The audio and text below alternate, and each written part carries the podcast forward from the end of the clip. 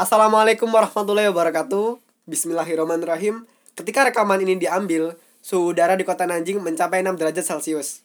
Dinginnya suhu udara di Nanjing tidak untuk memadamkan semangat kita untuk terus belajar. Bersama saya, Fahri Saria Febrilian, akan menjadi pembawa acara dalam podcast kali ini.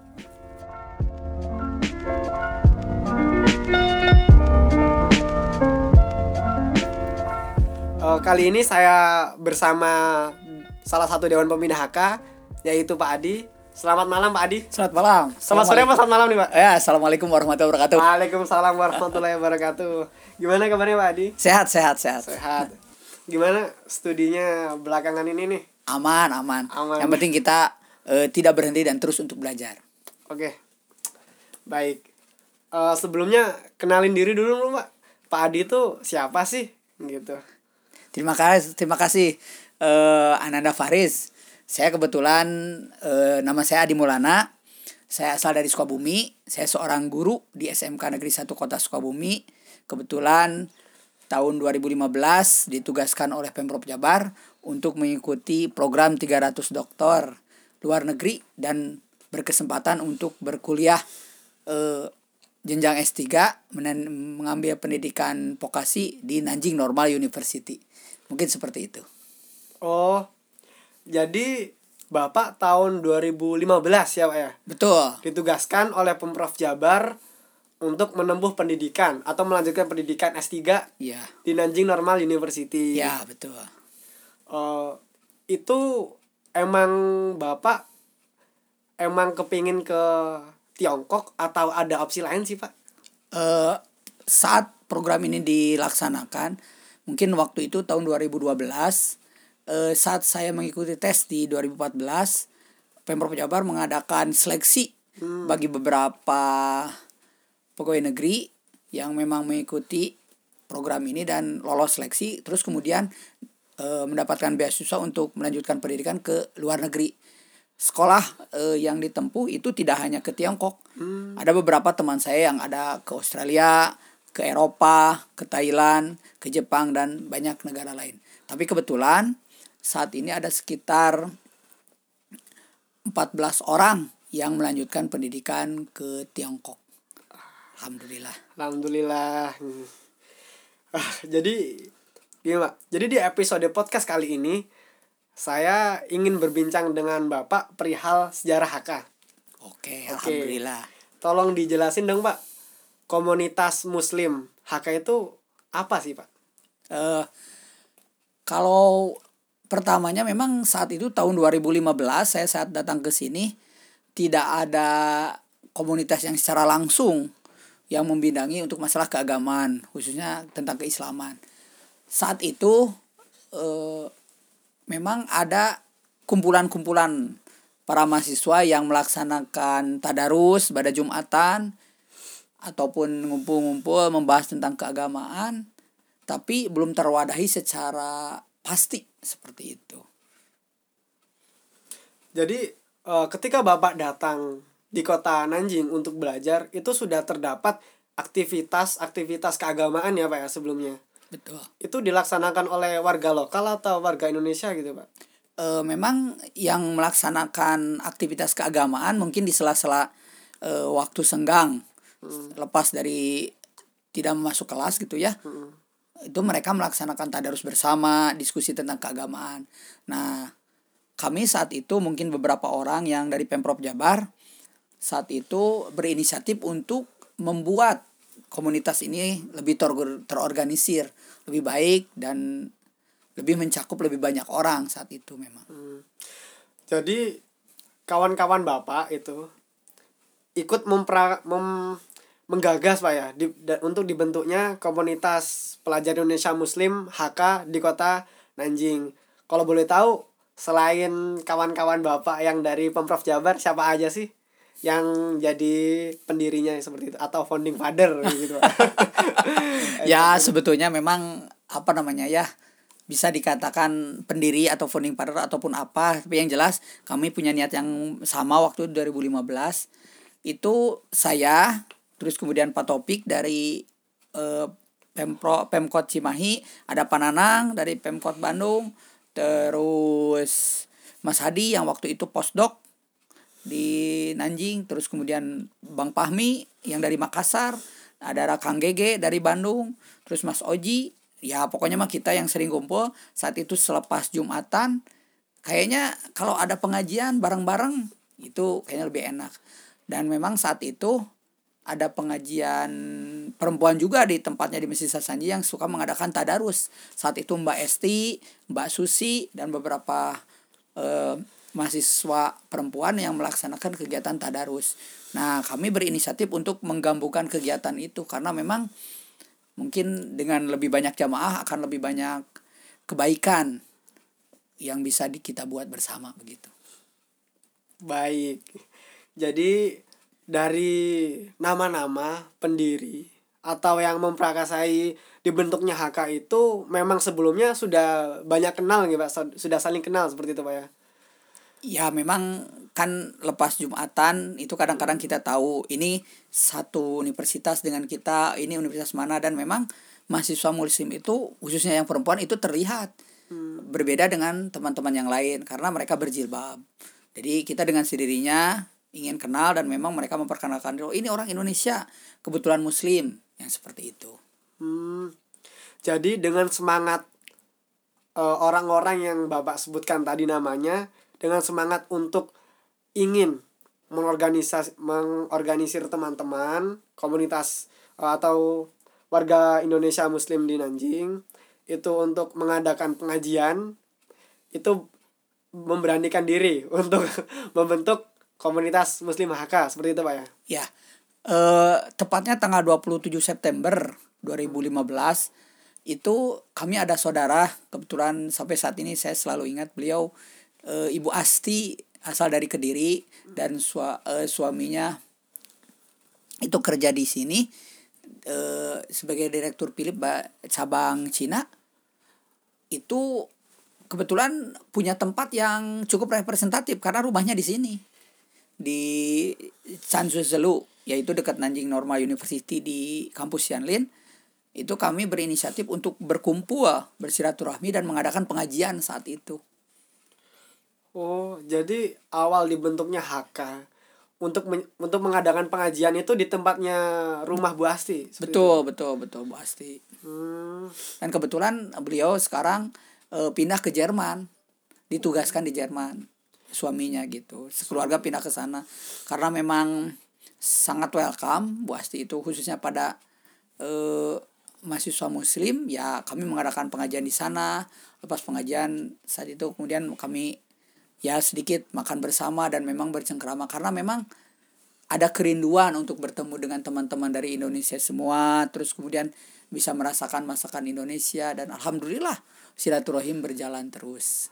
Nah dari sana itu kemudian berlanjutlah e, namanya komunitas Husnul Khotimah. Hmm. Kalau boleh tahu nama Husnul Khotimah ini atas pertimbangan siapa saja dan juga atas dasar apa Pak ya? Kenapa diberi nama Husnul Khotimah untuk komunitas pelajar Indonesia Muslim ini?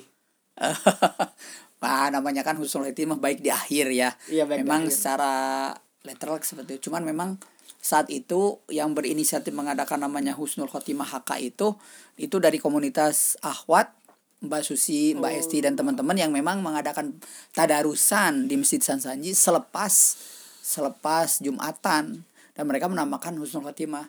Kalaupun waktu itu kami mau menam, memberi nama yang lain kayaknya ya kita lanjutkan saja yang sudah ada tapi dengan lebih terorganisir lebih baik. baik. dan memang lebih jamaah lebih banyak perempuan dan laki ahwat semua ada gitu hmm, kalau boleh tahu dari tahun ke tahun khususnya dari tahun 2015 hingga kini itu untuk struktural Husnul Khotimah itu kepengurusannya kalau boleh tahu ketuanya siapa aja sih Pak ya? Apa dan juga memang dari dulu itu emang ada dewan pembina atau itu uh, kita ngalir dulu aja dah tanpa struktural dulu di awalnya seperti itu. Apa gimana Pak?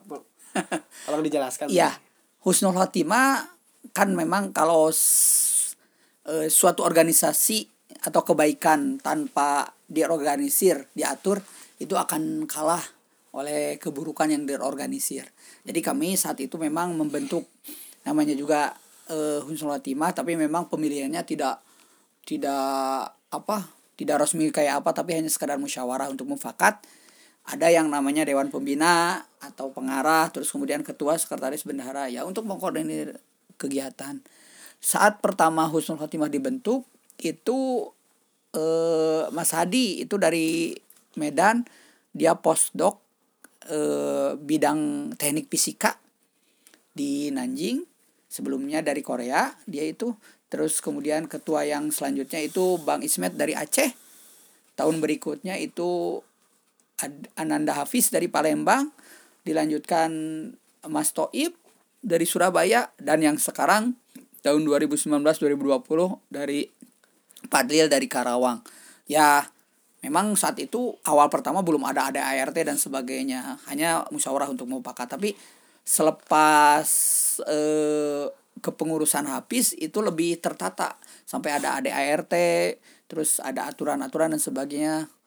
Dan jangan salah setiap kegiatan itu kan mungkin ada istilah penggalangan dana dan sebagainya kami di koordinasi lebih baik lagi dikoordinir dan memang pencatatan secara transparan dan sebagainya itu semua dijalankan karena jamaah HK ini ini kan secara umum muslim di Nanjing itu banyak sehingga mereka ingin mengetahui bagaimana kegiatannya, bagaimana siar yang kita laksanakan, bagaimana keuangan dan sebagainya gitu.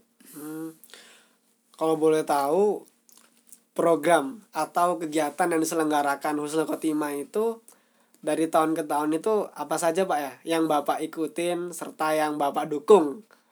Kalau dilihat sih dari yang saya rasakan di periode yang kini saya ikuti atau yang saya jalani itu semangat bapak tuh masih ada. Meskipun udah tahun keempat ya pak ya? Empat menginjak lima ini bapak tuh sepertinya masih aktif. Apakah keaktifan bapak ini melebihi dari yang dulu atau memang bapak itu apa di akhir-akhir tahun ini gas aja nih gas pol gitu uh, kan kalau generasi yang baik adalah generasi yang bisa melahirkan generasi sesudahnya lebih ya, baik. kaderisasi kaderisasi ya. dan seperti dia memang e, mungkin ya yang namanya juga e, keterbatasan waktu dan mungkin kesibukan sehingga e, banyak kegiatan yang memang bisa saya delegasikan baik langsung ataupun tidak langsung.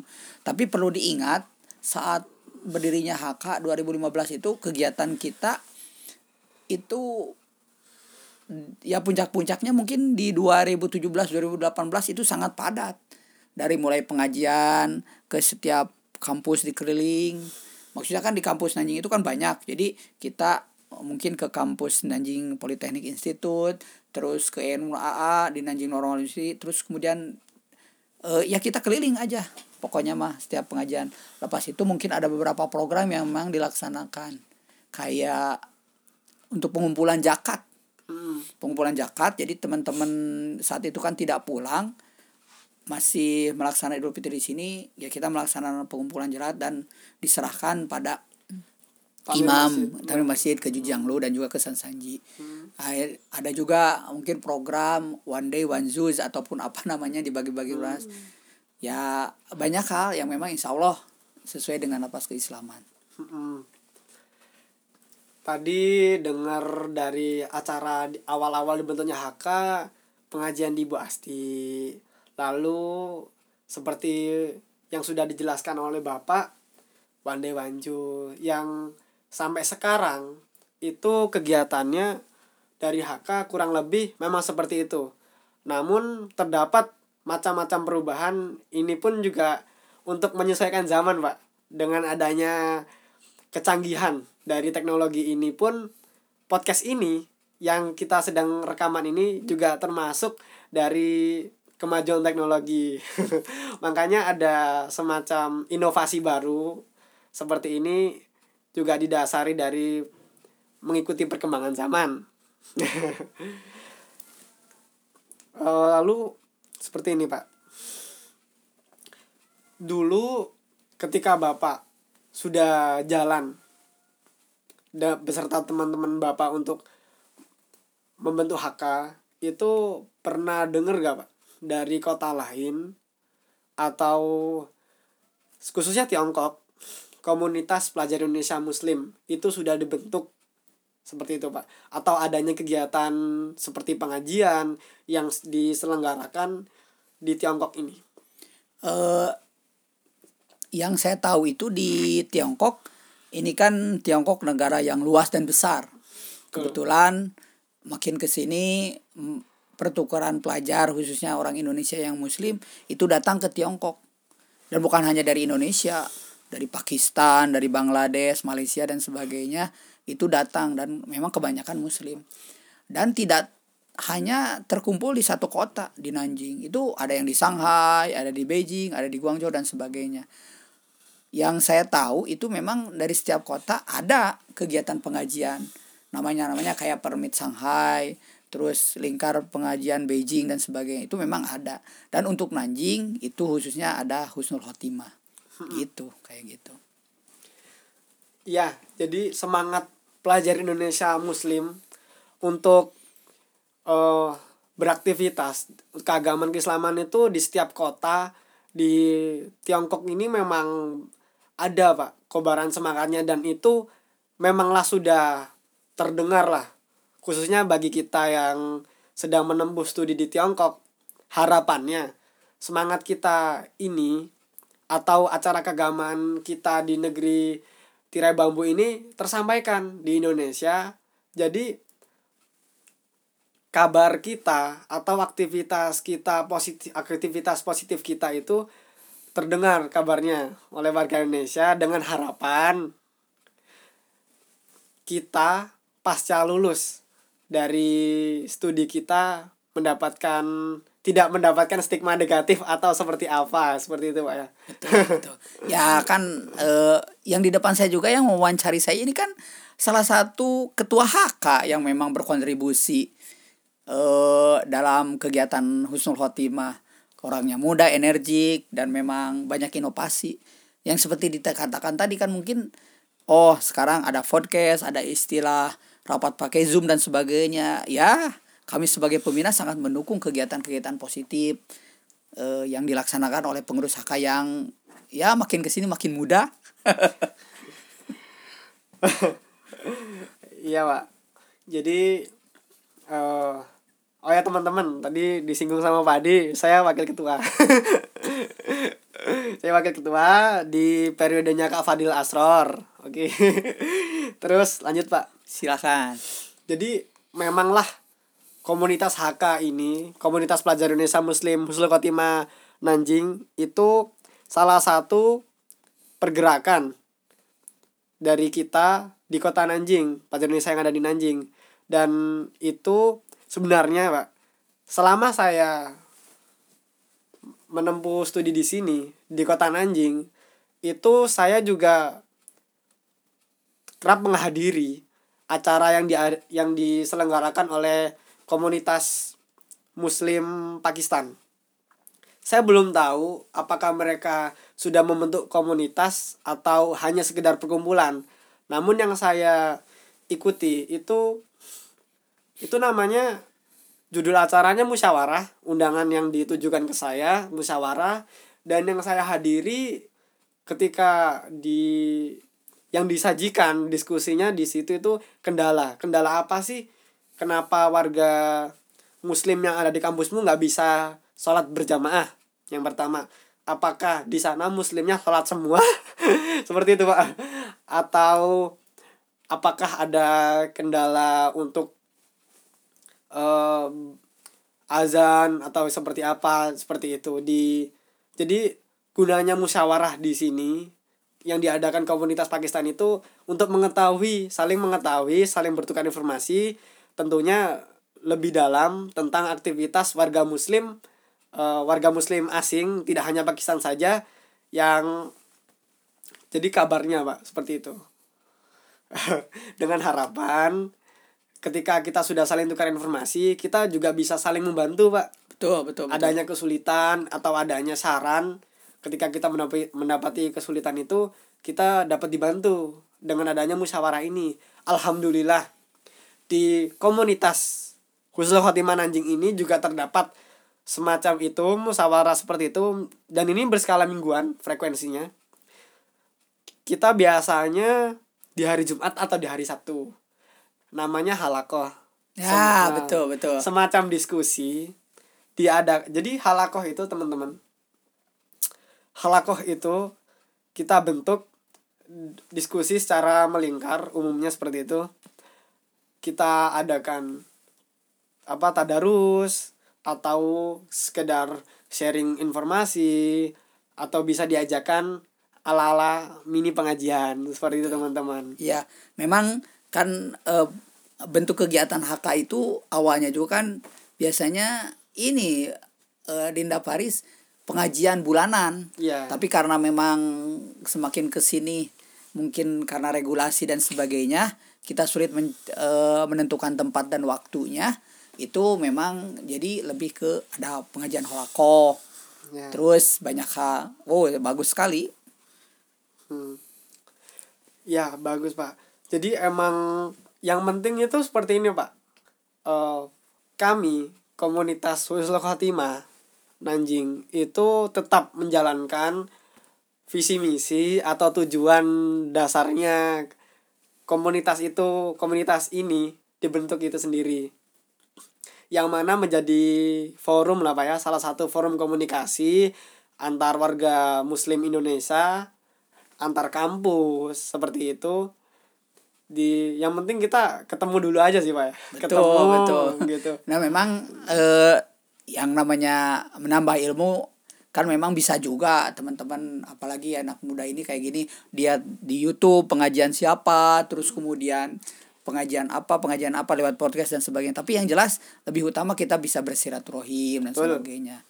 Ya sem- semakin ke sini makin banyak bagus kegiatan HK kayak apa ada Jumat eh, bersedekah ya bersedekah terus informasi tentang jadwal sholat ada jadwal sholat ya terus kemudian ada pembuatan wallpaper malah ini salah satunya podcast ini podcast ya mantap ini Mantap. informasi Iya. Jadi seperti ini pemirsa. pemirsa. Eh, kita dari komunitas Husnul Khotimah demi memfasilitasi dan lebih bisa mampu mengayomi warga muslim yang ada di Nanjing, kita program kita kita sesuaikan dengan kebutuhan dari warga muslim yang ada di Nanjing, Pak ya, khususnya untuk Indonesia. Seperti jadwal sholat. Jadwal sholat kita mengacu pada komunitas asosiasi muslim Nanjing, Pak ya. Nanjing Islam Sehoy. Lalu kita juga memberikan wallpaper secara gratis, wallpaper untuk ponsel seperti ajakan untuk keep sunnah atau poster berdalil keagamaan seperti itu pak ya. Betul. Dan memang sesuai dengan apa namanya perkembangan zaman. Iya. karena lebih pada apa ya sistem informasi dan komunikasi. Mm-mm. berbasis internet dan sebagainya. Sehingga dakwah yang dirasakan itu selain lebih mudah lebih efektif dan memang eh, dirasakan lebih cepat dan lebih banyak eh, mahasiswa yang merasakannya. Mm. ya bagus memang seperti itu. Yang penting itu tetap lah pak ya. Kalau bisa meningkat eksistensi HK di hatinya wa- warga jamaah Pak. di hatinya jamaah muslim Indonesia di Nanjing itu yang penting ada. Dengan dengan adanya podcast ini sebagai media media kita untuk memberitakan menginformasikan kar- kabar warga Indonesia muslim yang ada di Nanjing supaya bisa didengar. Dan juga teman-teman eh, buat teman-teman yang lagi dengerin podcast ini atau episode podcast kali ini silahkan di subscribe kalau di iPhone podcast atau di like and di subscribe. Like and subscribe. Atau yang dengerin lagi di Google Podcast atau yang di Spotify tolong di follow silahkan untuk mengikuti episode-episode berikutnya. Dan juga untuk closing nih Pak Adi. Ya. Ada apa Pak? Ada closing statement atau harapan seperti itu Pak? Dari Pak Adi silahkan Pak. Insya Allah. Ya ini mungkin di tahun terakhir bagi saya. Oh tahun terakhir Pak? Insya Allah, Insya Allah. eh, mohon doanya pada jemaah HK Adin uh, Ananda Faris mudah-mudahan saya studinya dilancarkan mendapat keberkahan dari Allah Subhanahu wa taala. Amin ya Allah ya rabbal alamin. Amin. Eh, sebetulnya bukan closing statement karena memang kayaknya untuk 2021 atau selanjutnya masih tetap banyak dan ada mahasiswa Indonesia yang kebetulan muslim itu datang ke Nanjing. Sehingga khusus untuk harapan bagi komunitas Husnul Khotimah yang ada di Nanjing itu teruskanlah estafeta eh, Tongkat apa? estafet, Pak. Wah, Oh. gitu tongkat estafet Oh. ke dakwah dengan kegiatan-kegiatan yang positif dan menyesuaikan dengan perkembangan zaman, silaturahim, semua kegiatan harus terus digalakan dari pengajian, holakoh, terus dakwah melalui in- media informasi komunikasi dan teknologi, entah apa pun, terus kemudian apa eh, pengumpulan zakat ataupun apa. Karena memang ya tahu sendiri kita kan rindu akan suasana keagamaan. Rindu, mau Pak. tidak mau di Cina memang tidak seperti di Indonesia. Dan itu eh, berlaku bukan hanya untuk Muslim untuk eh, Islam. Semua agama dan memang ada aturannya. Iya. Untuk Kristen, Konghucu, Buddha, Hindu yang memang tidak sama dengan di Indonesia. Jadi intinya khusus untuk eh, Ananda Faris dan rekan-rekan yang lain pengurus Husnul Khotimah seandainya nanti ada dan memang masih tetap ada mahasiswa muslim yang datang ke Nanjing untuk belajar dilanjutkan kegiatan Husnul Khotimah secara baik dan terus lebih baik terus belajar dan tanpa malas insya Allah amin ya rabbal alamin Insya Allah, amin ya alamin. Baik Pak, terima kasih Pak Adi sama-sama atas pembicaraannya sore apa malam ini Pak? ini udah masuk malam dan Udah kebetulan malam. mungkin musim dingin sehingga musim siangnya sebentar Siangnya sebentar, iya. Jadi saya akhiri dengan bacaan hamdalah Alhamdulillahirobbilalamin Sekian dari kami. Wassalamualaikum warahmatullahi wabarakatuh. bye bye yuk